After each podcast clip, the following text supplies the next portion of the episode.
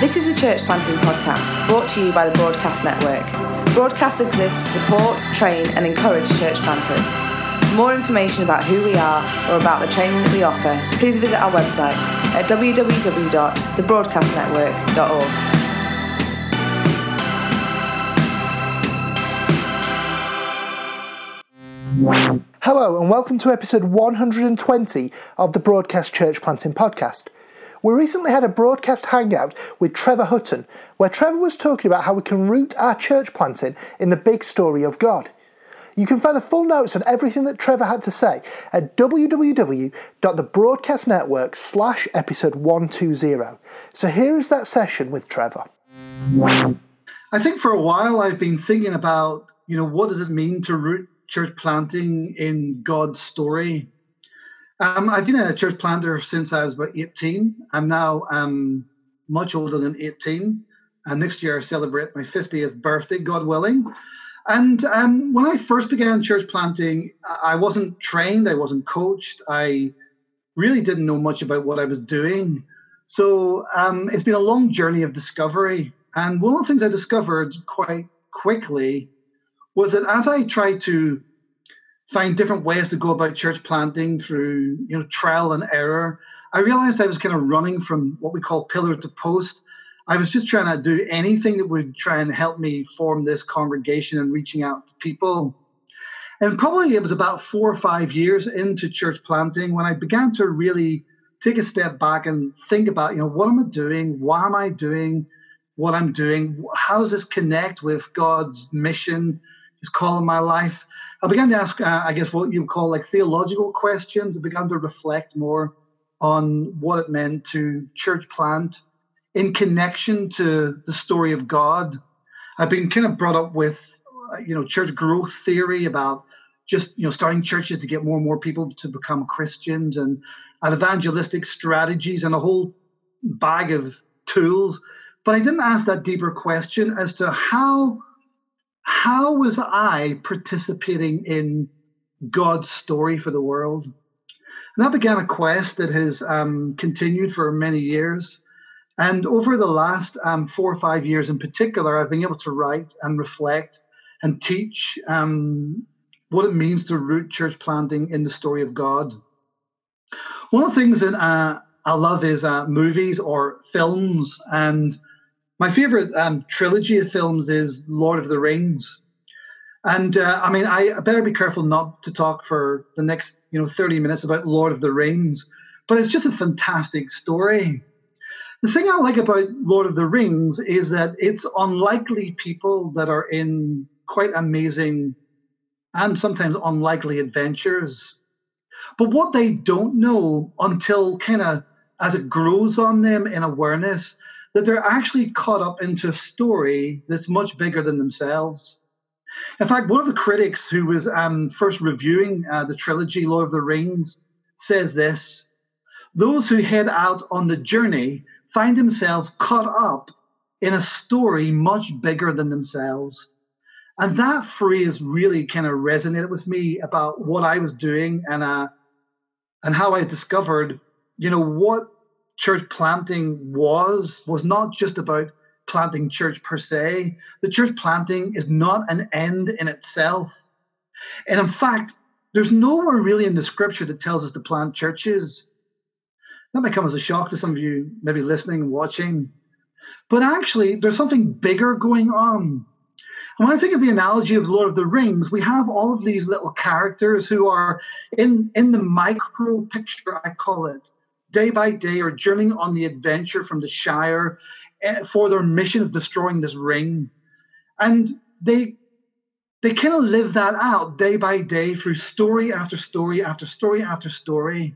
And all their little adventures belong to something that's much bigger than themselves. In other words, all of their micro adventures, the various things they do in this quest and mission, are all part and parcel of a much bigger story that's at work. And sometimes they grasp it and sometimes they don't grasp it. Sometimes they see it, sometimes they don't see it. But those that are watching, those who know the story, know that actually they are caught up into this adventure that is somehow shaped by their little stories and also shaped by the bigger story. That's how I think we need to think about church planting. The church planting isn't just about, you know, me in Manchester doing a church plant and that's the story. It's my story. It's my micro story.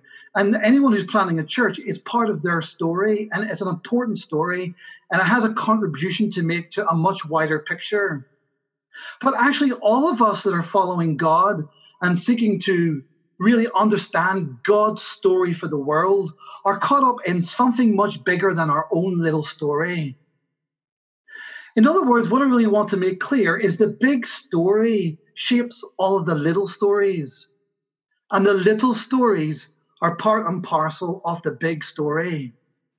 And in my first several years of church planting, I couldn't see anything other than the micro story, my little story, my struggles, my weaknesses, my inability, all the things I learned the hard way. And that story was important and is important. But when I realized that my story, alongside countless other stories across the world, across the cities, across the nations, that actually all of those little stories together were part and parcel of a much bigger story that God was interested in, did that really begin to help me understand not only what I was doing, but put church planting in its proper context. In other words, church planting, it was to avoid, you know, methodology or be bogged down by or reduced to methodology or anthropology or sociology or cultural studies or activism or pragmatism or strategy or church growth. All of those play a part. But if church planting is about those things, it misses its essential heart. It's actually about being caught up in God's big story for the world, and that everything we're trying to do and achieve and express in forming new communities is all about the God who's working in his community of creation. And that everything about you know what God's about is about what we should be about. And when I understand how God is part and parcel of his world, that actually it's the big story, if you like, the cosmic picture about what God's up to. We might call that the kingdom of God, or we might call that, in fancy theological language, God's eschatological picture of what he wants the end to be, to be brought into life now, is when we realize that that's what we're about, that big adventure that God's actually working in and creating himself. That when we align ourselves with that, that's where church planting finds its place. I guess it's why the Bible doesn't tell us to actually plant churches. When I say that to students and other practitioners, they say, yeah, but the Bible's full of church planting. Well, of course, it's full of church planting, is one way in which we share the story of God. But actually, even in the Great Commission, which is often seen as the, the church planting text, what we find there is actually no explicit call to plant churches at all. What we're told there is to be caught up in God's good news story and to share that story with all of the nations of the world. In other words, we are custodians of a message and a ministry that is universal, cosmic in scope. And as we go and as we share that message, in response to that message, communities are formed and lives that are changed. So we're not about church planting for the sake of church planting. Church planting is one missional expression of what it means to share the story of God to all of creation. And in response to that story, people come to faith and communities are formed. That's what we're about. Alan Hirsch is a good friend of mine. He works at Forge and with me and a number of others. He said, We actually plant the gospel. And when we plant the gospel, out of the seed of the gospel, communities are formed. In other words, it's not just about planting churches for you know denominational reasons or for more numbers or being pragmatic or being actively driven. That's not the essential thing. The essential thing is planting that story of God, the gospel, the good news story, and in planting that, in understanding our participation in that big creation story, do people respond to God's good news and communities are formed? And I think once I make that the heart of everything I do, it takes on a different thing. um, what church planting is in terms of what I'm trying to do. It, it's part of God's great big cosmic story that I'm involved in. Um, someone said to me the other day on the bus, What do you do? And I said, um, Well, I said, What do you do? And they said, Well, you know, I'm a banker and I, I trade in money and I trade money here and money there. And, you know, I arrange business deals and it was so very impressive. And I said, So what do you do? I said, Well, I'm engaged in storytelling and participation in the cosmic transformation of all things. They went, Wow, that sounds like an amazing job. And actually, that is what we're about. And one of the things that's not being done well is to place church planting within, I guess, a theological framework. That's what we're really talking about. The story of God as a theological foundation, that we're not driven by all of these things that have to be done on the ground. And I love strategy and I love methodology and I love culture. I love sociology, and these are not unimportant. But fundamentally, church planting needs to be rooted in, in these theological roots, has a theological heart, has a theological foundation, that our micro ministry is transcended into God's macro picture of his big story for all of creation. Over the last um, seven years, I've been writing a, a doctorate, a PhD, which I think you do for your sins. And obviously, I've taken 10 years to do it, which means that my sins are even greater than the maximum I was allowed. And I've been reflecting on this big story of God and trying to train and coach people and work to say, like, what we're about is not about our denomination. And what we're about is, is not just about strategy and vision and about being creative for the sake of being creative. Actually, what we're about is bringing that little taste about what God wants the end to be into what creation is now. Like, that's what we're about. It just changes everything for us. I used um, a chapter in my doctoral thesis to try and express this. And for the next kind of 18, 20 minutes max, I'm just going to outline some thoughts that hopefully get us stimulated in our thinking and in our questions. What does it mean to be caught up in what I would call the story of God's creation? You see, that's the big story that we're caught up into. Church planting will only make sense when we place it within I believe the great story of God's creation, redemption, and new creation. Like that's why we do what we do. That's the essential heart about what motivates us and shapes us and informs us about what it's all about.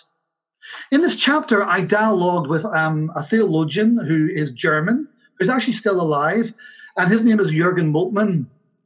Jürgen Moltmann in evangelical circles is sometimes seen as a little bit dodgy and I don't know who's watching and what traditions you come from. I suspect broadly evangelical. And I loved him. And there's some things he says are completely, oh, I think, weird and wacko.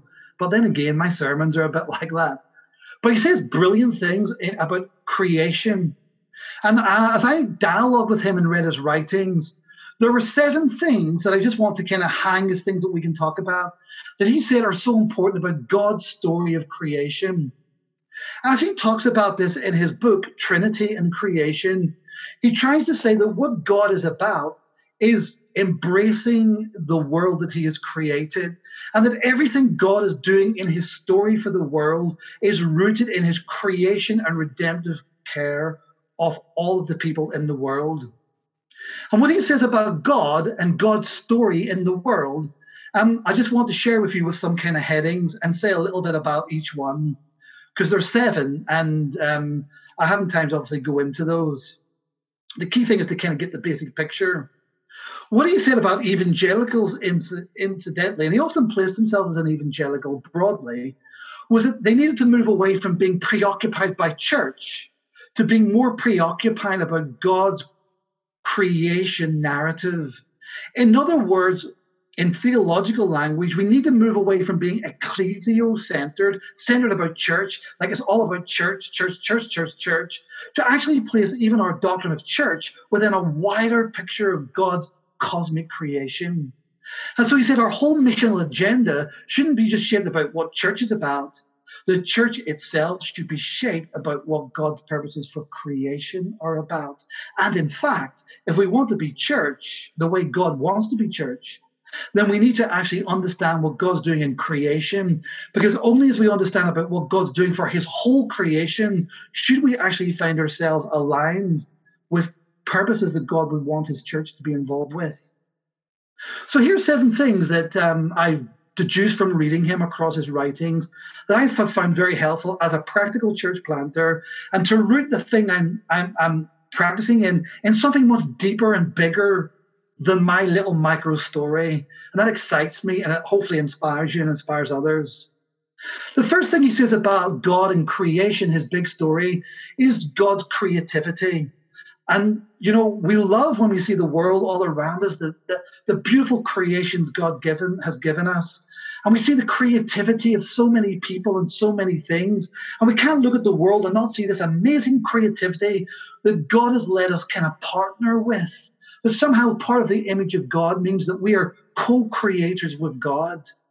And one of the things that Jurgen Moltmann says that when we think about the purpose of our lives, then part of our purpose in our life, if we follow the story of the Creator God, is all about us, is to become little co-creators who are working with God in creating the things that are beautiful and creating the things that are new and being involved in bringing to life things that are dead. That actually we are creators, little mini creators with God and that whatever else the church should be about, it should be about creativity, not for its own sake, but creativity um, as part of the expression of what, mean, what it means to represent God in the world. And we celebrate kind of creativity wherever we are. The second thing he says is that God's um, God's creative heart and his story is really reflected in God's hospitality for the world. Um, Jurgen Moltmann talks a lot about God's oikos. That's a, a, Greek word meaning home. And what he says, the amazing thing about God is he makes his home with us. And Jesus says that too in his teaching, you know, that the Spirit comes and we make our home with you. And the idea is that creation is like God's home. It's like God's house. It's like God has not stayed in heaven, but come down to dwell with us in his house that God is so hospitable that he welcomes everyone in creation to dwell in him and he in them. That actually God says, This is like my home, and I invite you to participate and share in all the beautiful resources that I've provided for you. That my world is a place that can become your home, your oikos. And one of the things that Moltmann says that I've been thinking about in the story of God is that whatever else we're about, it's about setting up God's home in the world. In fact, it's about joining God in offering hospitality to all of God's creatures and, and all of God's creation. It's about welcoming everybody at the table. It's having a room and a place for every person. It's saying that actually God is so interested in every person in his world that he's made room for them and offers them the generosity of hospitality. The third thing that's linked to that is this idea of relationality or friendship. That not only are we made in the image of God to be creative, but actually, the most important thing that we are made in the image of God for is relationship with God and relationship with one another. In other words, at the heart of being a human being is the, the ability that God has given us to have relationships and friendships with other people and with the wider creation itself. That we're called to love creation and we're called to love and the whole animal species, that, that all of it belongs to God and all of it is about friendship with God, friendship with one another, and friendship with the world. Now, friendship with the world, I don't mean in a sense of New Testament perspective, where it means we love worldly values. We're not talking about that. We're about recognizing that that all things God created is good, and just as Noah kind of put in the boat um, his family and like a whole representation from the animal kingdom, that actually God calls us to be stewards of friendship to everything and everyone in the world. In other words, what Moltmann says is that being made in the image of God is essentially about being a relational friend. Um, I love the story of Enoch, where he's called a friend of God. And I love the story of Jesus when he gathers his disciples around him and says, You know, I no longer call you servants, but I call you my friends. That friendship is the greatest gift that we can give to others. And friendship is the greatest thing that God invites us into. In other words, at the heart of God's story of creation is a story of friendship, yes, that was broken but is restored. But at the heart of what we're about is about relationship with other people. It's not about people being products or about being consumers. It's not trying to make a buck out of someone or or trying to create some big monopoly that we're building or some empire. It is about being a friend of God. It is about being a friend of creation and one another. The fourth thing that I love about what I read in, in Moltmann, this part of God's big story, this big meta narrative, is God working in the world, identifying with suffering and identifying with those that are poor, those that are destitute, and particularly for those that are experiencing trauma and difficulty of life. In other words, those that feel they have got no hope. The one of the things that God does by entering into the world in Jesus in the incarnation, and by sending the Spirit into the world, the one who groans with us in the world, the Christ who is crucified for us in the world, the crucified God, as Moltmann's one of the Moltmann's book is entitled, and um, another book, you know, which is simply called um, "The Future Hope," represents his idea that God comes alongside us in the world, in our own brokenness and in the brokenness of the world, and works in Christ, the crucified one, and works in the Spirit, the groaning one, who come alongside us and give us this anticipation that life can be better, that this is not the end, that in our suffering, there is a place in which we can have renewed hope for a better future, that this God of all creation is going to actually bring about a scenario where there is hope and restoration and renewal and new life. And those that suffer will be you know brought through into a new glorious future and Jurgen Moltmann um, has a lot to say about this idea of hope. And one of the things that is important in God's creation narrative to understand is that we join the Holy Spirit in like being ambassadors of hope. Hope in broken places, broken lives. For God's big story is about bringing hope to the world. Remember three things that endure faith, love, and hope. And on earth, we are hope givers to all of us, to all of our communities. We are about being ambassadors of hope. The fifth thing he talks about is this idea of diversity and unity. And the idea of creation, of course, is that God is, you know, fantastic, the one who's throwing lots of diversity, different cultures, different peoples, different races, obviously different genders. He's he's so diverse in what he's doing. He loves diversity but as a God of order and a God of harmony and a God that brings together diversity and unity. And so, in our mosaic of working with different cultures and different peoples and different groups, we love to not only be homogenous in our work in church planting, we love diversity. There's something suspicious when everything looks the same. When one church looks the same as another, it's just what's gone wrong there? The creativity is diverse, but there's a unity within that diversity. And so, one of the things that I feel that we do is that we embrace creativity and we embrace diversity, but we also find unity within diversity. We don't find uniformity. We don't either embrace division, but we do embrace kind of unity and diversity hand in hand because it reflects the nature of the creative God. I think that's helpful for our churches. The last two things he talks about that inspire me are linked together. One is that God is the life giver. I mean, that's essential. And, you know, the whole thing about creation that God breathes into, you know, the first creatures, He breathes into the first human beings. The spirit of life is given, that life is sustained by God, that all of life is upheld by the breath of God and the word of God, that God is about life.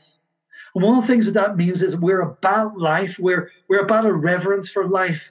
We're about bringing liberation. We're about bringing freedom. We're for the things that give life and we're against cultures of death. Why? Because God in his story is creating life. And that leads to eternal life, of course. His whole agenda is about bringing life. And so, whatever we're doing, we're about bringing life. It means we're about challenging everything against life, cultures of death, addiction, destruction, sin. Those are the things that we are kind of warring against with the Spirit. Why? Because God in His story is a life giver for all of creation. The thing that I love perhaps most about Moltmann's work in the book God and Creation is his amazing observation that actually the seventh day of creation is the crowning moment of creation. Until then, I kind of thought, well, yeah, creation pretty much ended on day six. God's done his work. And I didn't really think about the significance of day seven. And what he talks about is how day one to six, God is busy. He's busy doing, he's busy, busy making things, and he's busy doing all these creative things I've told you about. But on day seven, which is the high point of creation, he rests. He basks in the glory of what he's made. He's no longer active and doing, but he's being in his creation. He's giving it a hallowed rest. He's giving it a space where people can enjoy being in the presence of God, worshiping Him, and just having that posture of, of kind of not only relaxation, but recovery and enjoying doxology, the praise and glory of God. And this crowning moment, this Sabbath, is the high point of all of God's creation. It's not, you know, the creating of mankind and womankind. That's not the end point of God's creative thing. He creates Sabbath, which is a space for days one and six to find their identity and their belonging and their purpose of being in God and enjoying God for who He is and worshiping God for all that He has done. In other words, doxology is the crowning moment of creation. And being in a very active evangelical denomination and being a church planter where it's all about doing, doing, doing, and working with pioneers that are burnt out, how the doctrine of creation, the story of God needs to be heard as a place where all of the doing gives way to relational being with God, basking in God's glory, rejoicing in doxology of worship and appreciating the beauty that God has created. The crowning moment of creation isn't days one to six. It isn't actually the doing. It's the being and finding our identity of being in God. So as I kind of sum up thinking about this big story of God, God's big creation story, it gives me a whole new dimension as to what I think church planting is about. It gives me a whole idea of what church is about, what my life is about. And so let me kind of put church planting in this kind of language and maybe not call it church planting, but by what I'm going to say, I want it to be church planting. I'm going to call it communities. Imagine if actually what we're about is this we're about forming communities of creativity. Wouldn't that be an amazing thing that we're about? What about if we were about forming communities of hospitality? Wouldn't that be an amazing thing that we would be about? What about, above all else, we were forming communities of friendship? That actually that's what we were about creating communities of relationships in which people matter most. What about if our church plants were called communities of hope? That what we were about was hope giving in the world, that bringing hope into the darkness, walking along, alongside those who are suffering, saying what we're for more than what we're against. What about what about being communities of hope givers? What about being communities of diversity yet unity? Communities where we embrace a mosaic of cultures and forms of doing church and so many different expressions of what it means to be a follower of Jesus. And yet, having that harmony and unity that brings us together. What about creating diverse, unified communities? What about if we were about communities of life?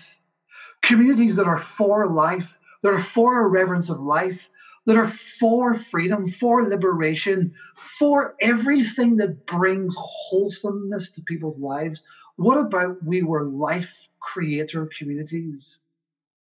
What about finally if we were communities of Sabbath giving, communities of recovery, communities of rest, communities of doxology, communities of praise, communities where the glory of God was the most important thing we're about. So when I come now to talk to my young adults, I say that we want to be about church planting. I wanted to, raise it from the level of strategy and vision and growth to actually say, what about it, guys, about joining in God's big story of creativity, hospitality, friendship, hope, diversity, life giving, Sabbath existence. Do you fancy want to set up a few communities like this in the world? I think that that's what church planting is. I think we need to place it in something that's bigger than what it is. Church planting is not about church planting, it's about joining in with God's big story. And the seven features I've given you today are just the beginnings of what it means to join God in his macro picture and express all of these seven things in micro pictures where you're found wherever you are in your own context and setting. Let's place church planting in the big story of God and in all of our many adventures. Realize that we too are caught up in a bigger story than we could ever even imagine. But we also play our role. And one day we'll see our place in that story and how that story has unraveled into the most perfect and beautiful story of all. Thanks for listening, and I'm looking forward to dialoguing with you and your questions. Could you just tell us first how first how did you get caught up in church planting, and then what happened to change your perspective? Um, I think that um, I think when I became a Christian um, at about the age of 18, I um, I had a natural passion for wanting to share the gospel. Um, I was passionately against Christ. I was, um, I was, I journeyed from atheism to agnosticism to surrendering to Christ. I had a dramatic conversion, and in a moment of conversion, uh, the first and only thing I wanted to do was share the story of God with everybody, and so that's what I did. And I, everywhere I went, um, I just shared, you know, through testimony and maybe bad methods crazy ways of doing it that weren't so good. And I really came to journey in that place where I kind of thought that's what I'm going to give my life to, sharing the gospel of God. And as I began to realize that was the passion and conviction, um, I found myself doing some theological training in Manchester.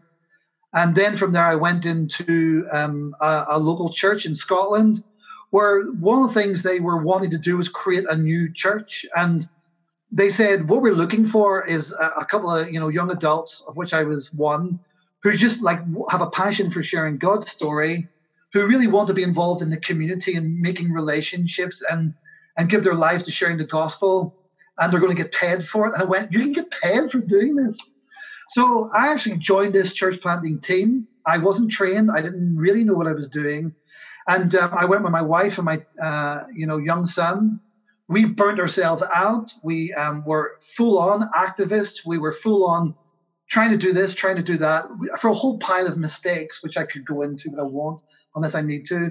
We just kind of came to a place where we thought there's a there's got to be some framework here we can work with. And it's then I realized I actually needed some training, I needed some coaching, I needed some pastoral support, I needed to find yes some strategy. But I also began to reflect on actually what is it we're trying to do? I felt great denominational pressure to plant the church, to get members, to get converts, to get them tithing. And those are the things that were driving us that I never felt comfortable before. And it was at that point I began this reflective journey and said, God, what is it that you're about in the world? And my journey's taken me through obviously writing formal theological studies. But actually, those are the turning points when I began to think, God, what what are you up to about in your creation? And those seven things I've said began in an embryonic form. And then I began to say, whatever else we're about, we're not about planting a denominational brand. We're not about just trying to get bums on seats. We're not about trying to force people to become Christians. What we are about are the things I've shared with you. And when we start to orientate ourselves around that, our church plant went from chaos and discouragement into a very flourishing community because people out there are looking for communities like I've described.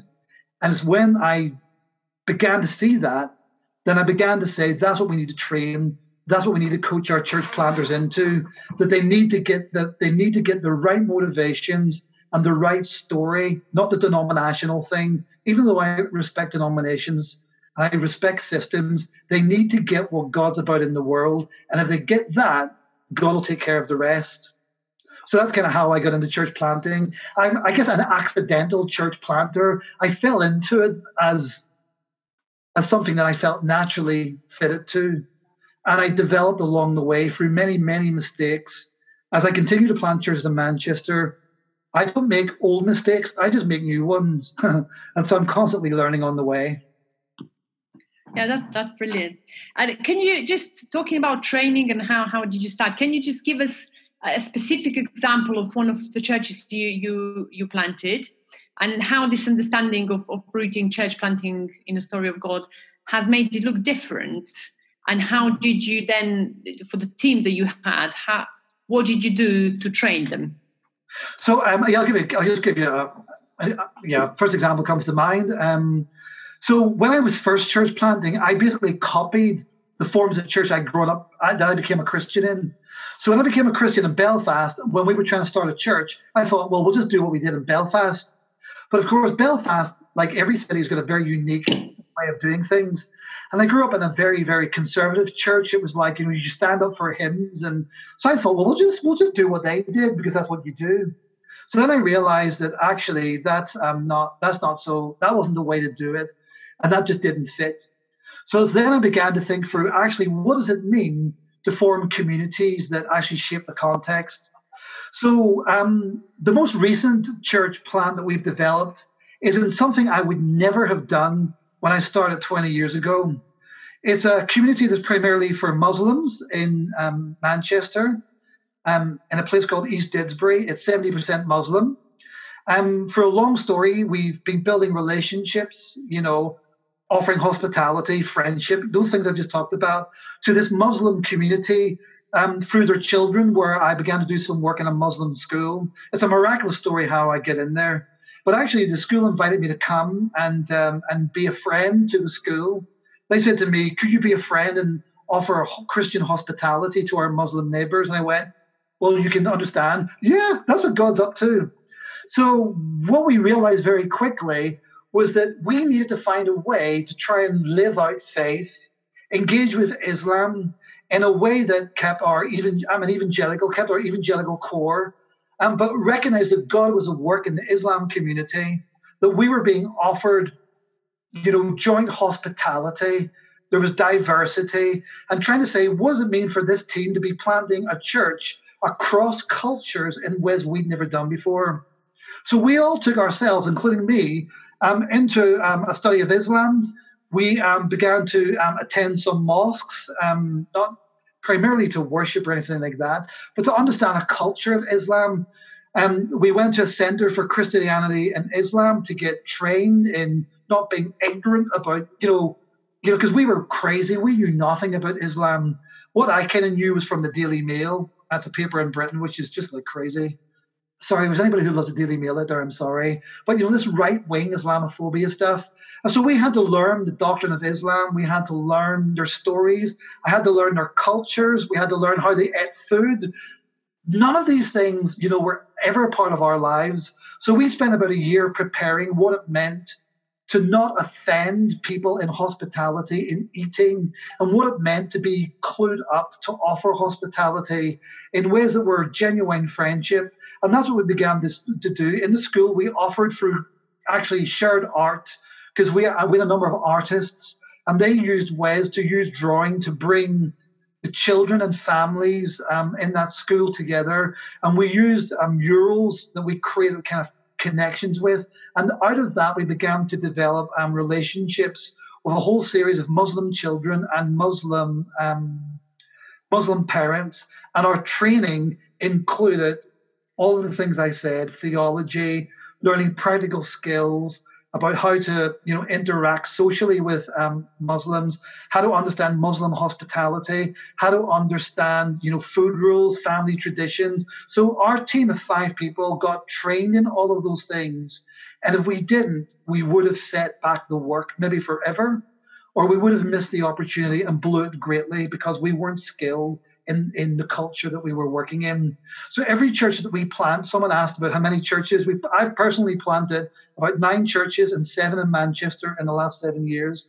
And what we do with all of our trains is is train them in the big story of God, and then we train them practically in how they can live those things out with cultural appropriateness in the form of diversity that needs to reach either a particular group of people.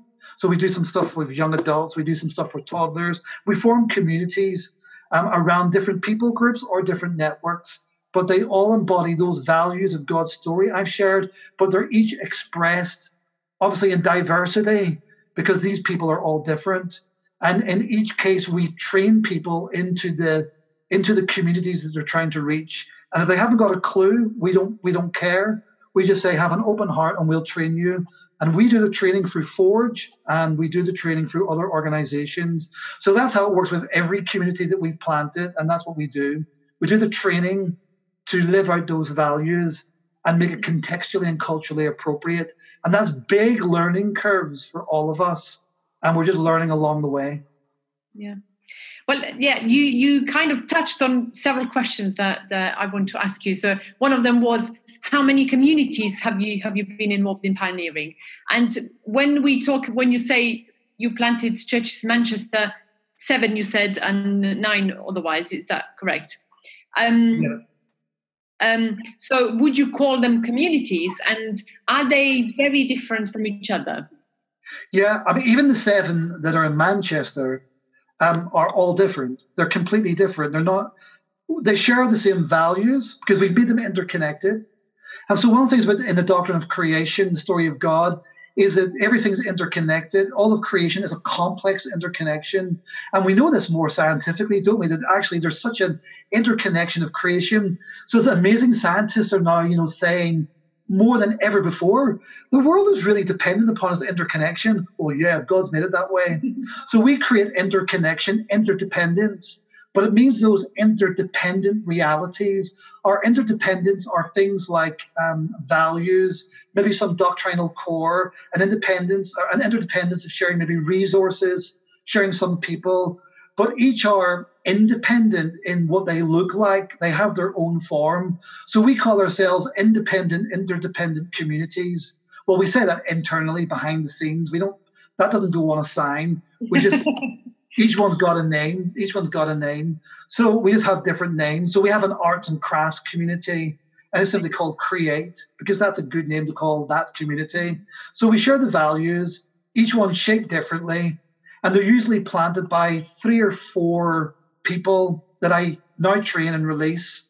Um, so I think that that's the main thing that we do, and that's the whole that's the whole way in which we are connected, by which we're also diverse.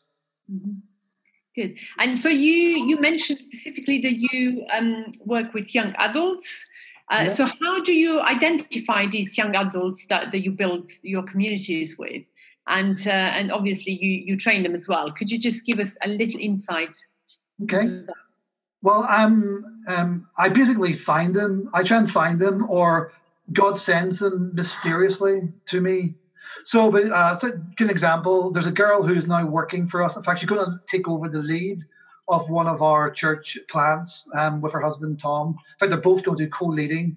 And um, I basically was praying for a young adult couple who could help me in a particular community working with young adults. So, um, you know, young adults include some students, but also wider singles and, and young adults. In a particular community in South Manchester, where young adults we're 40% of the population. I thought we got to do something there. So I thought, obviously, being my age, I'm so decrepit, I can't possibly do it. So I said, I could coach young adults. And so, um, so my young son at 21, he's a young adult, and then we coached him, and he's helping in another evangelical church in Manchester. So I just prayed, and then this girl called Kirsty um, contacted me the next day and just came to see me um, at college where I was teaching.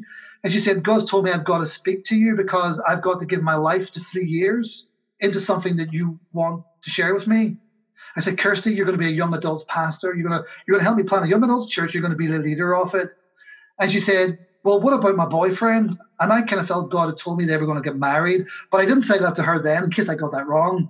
But actually, three years into that, they did get married. They uh, were appointed as um, co-leaders um, about uh, a couple of months ago.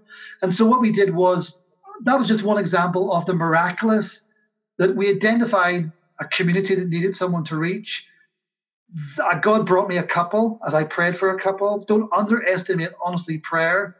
Me and Colin Barron, some people here will know Colin Barron. We're also a great believer of we'll go and find as many people as possible. So once we got two leaders, I then found five other leaders because uh, I also did some work at a college where I do students. So I put a note in the bulletin and saying, if you're a student, if you want to be caught up in the greatest adventure of life and you've got a couple of years to give, you've got to come and see me. And five students came to see me. I didn't do a big interview. I just said, come along and see what we're doing. And actually, um, Tom and Kirsty and I developed this team. And three out of those five adults are in the core team now. And they're actually also leaders. So beg, borrow, maybe not steal, ask God to release them from places where they're doing nothing. And we just find ways of finding people.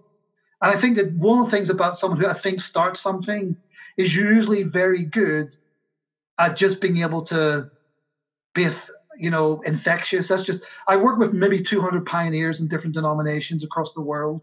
And the one thing a pioneer has in common is they're able to get other people to come and help them.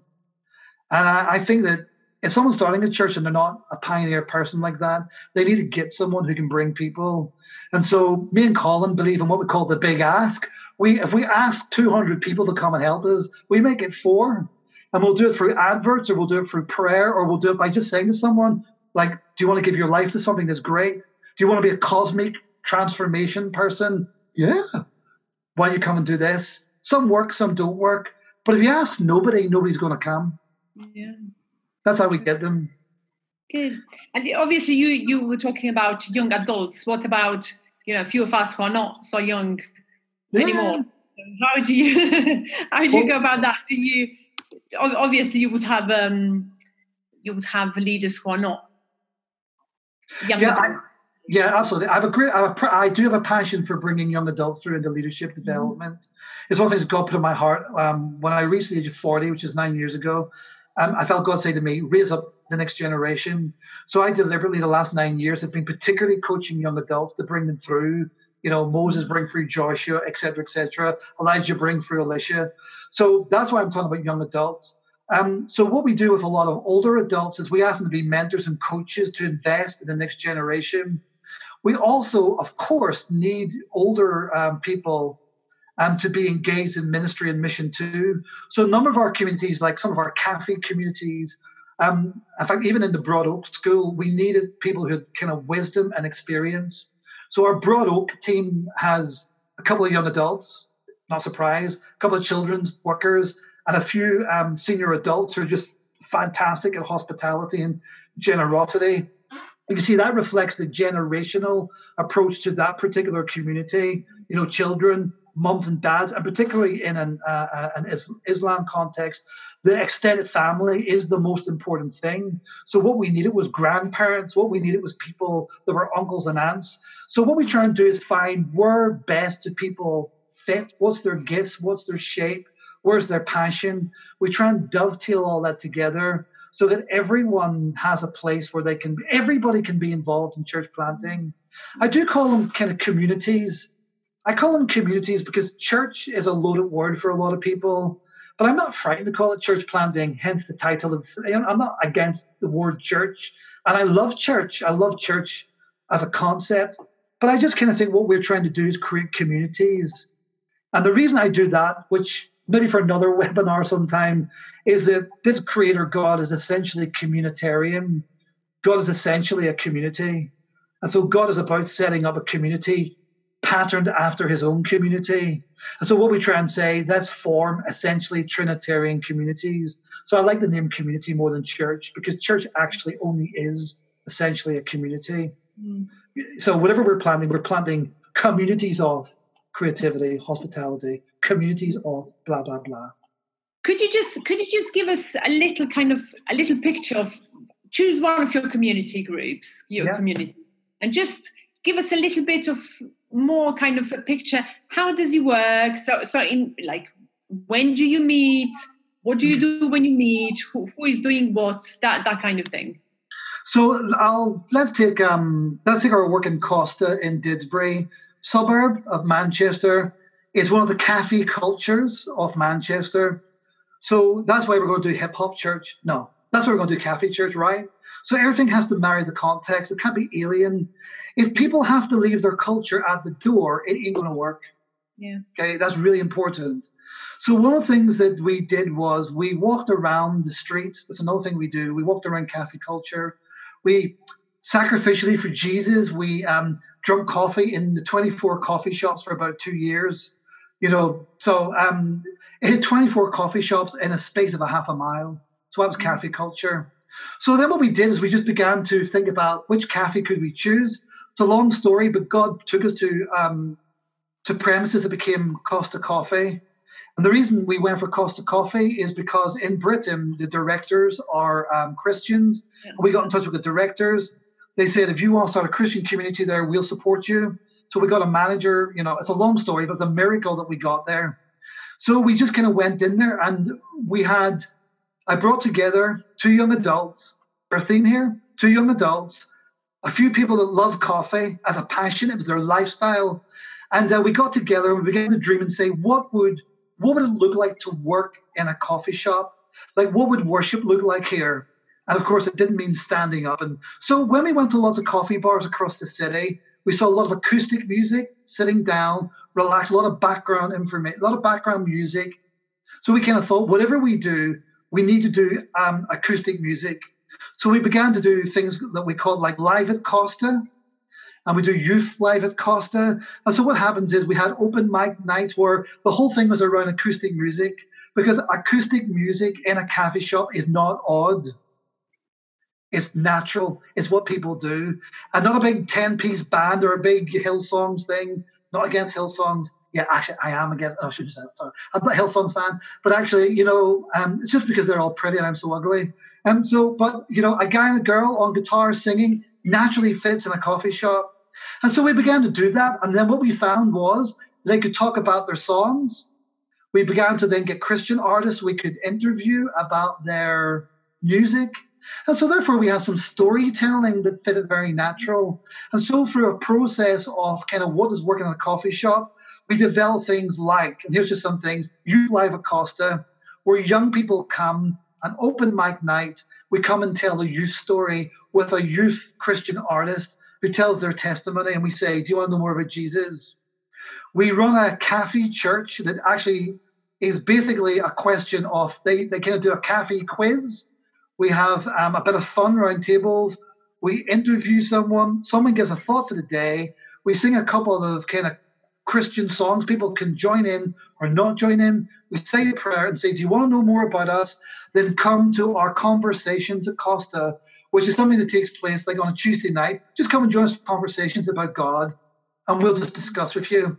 So, Live at Costa takes place several times a week. Um, it's actually taking place as I speak down in the coffee shop.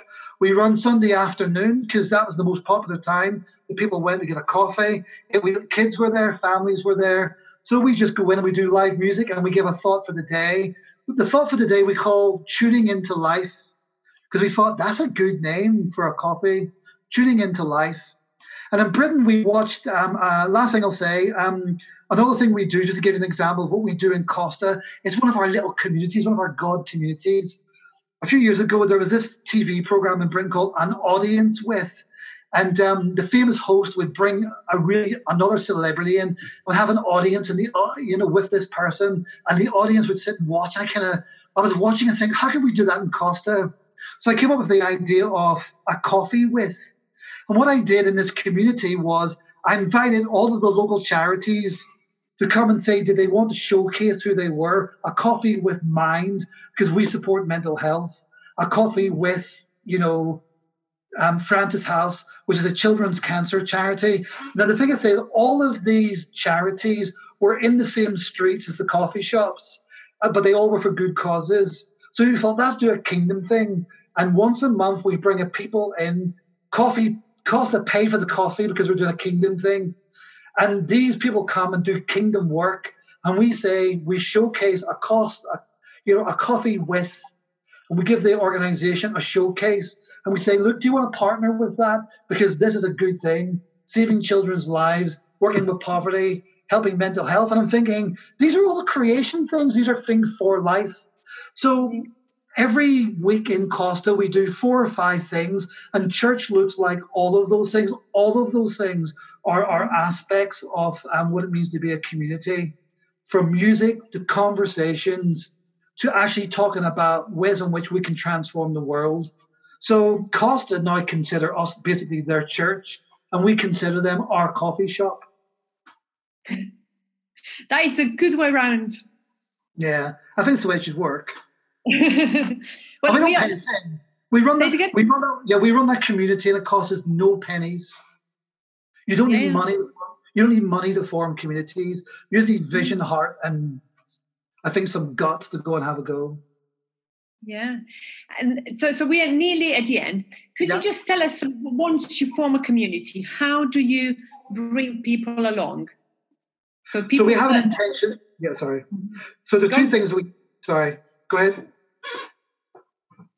No, no, please. Yeah. Uh, it's a, it's just a delay. I'm going to shut up until you finish. I have finished. okay. So there's different things we do with people coming along because we are interconnected communities. So we have, you know, we have a little bit of strategy where we we developed our strategy through all our mistakes. Okay, we didn't get this great big thing from God. We said, here's all the things that aren't working. How can we make them work?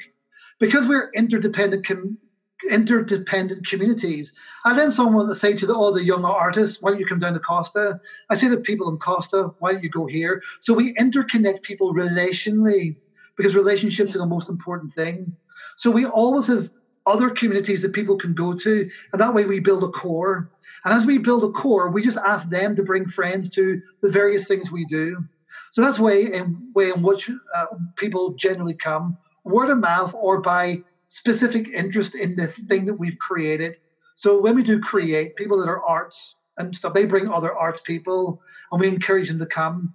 But we interconnect our communities, so there's always somewhere else to go. In each of the communities, there's a place to explore discipleship. And so that's how people are taken to a deeper level. It's through explorations of conversations. So in all of the different communities, people are exploring faith. Maybe that might happen in a home or it might happen in the mm. venue that we hire out or run or whatever. So people come to us in different ways, but we intentionally develop them through a process that is about three words. They they're contacts, then they become people that we nurture, and then people that we develop. So we have a relational process in every community: contact, nurture, develop, contact, nurture, develop. And what we're doing with everything we're doing, we're constantly contacting, we're constantly nurturing, and we're constantly developing because that's how that that's how you develop a relationship. And so we're about creating relationships through that sociological process and that happens everywhere. And then we interconnect the different relationships across our communities. Brilliant.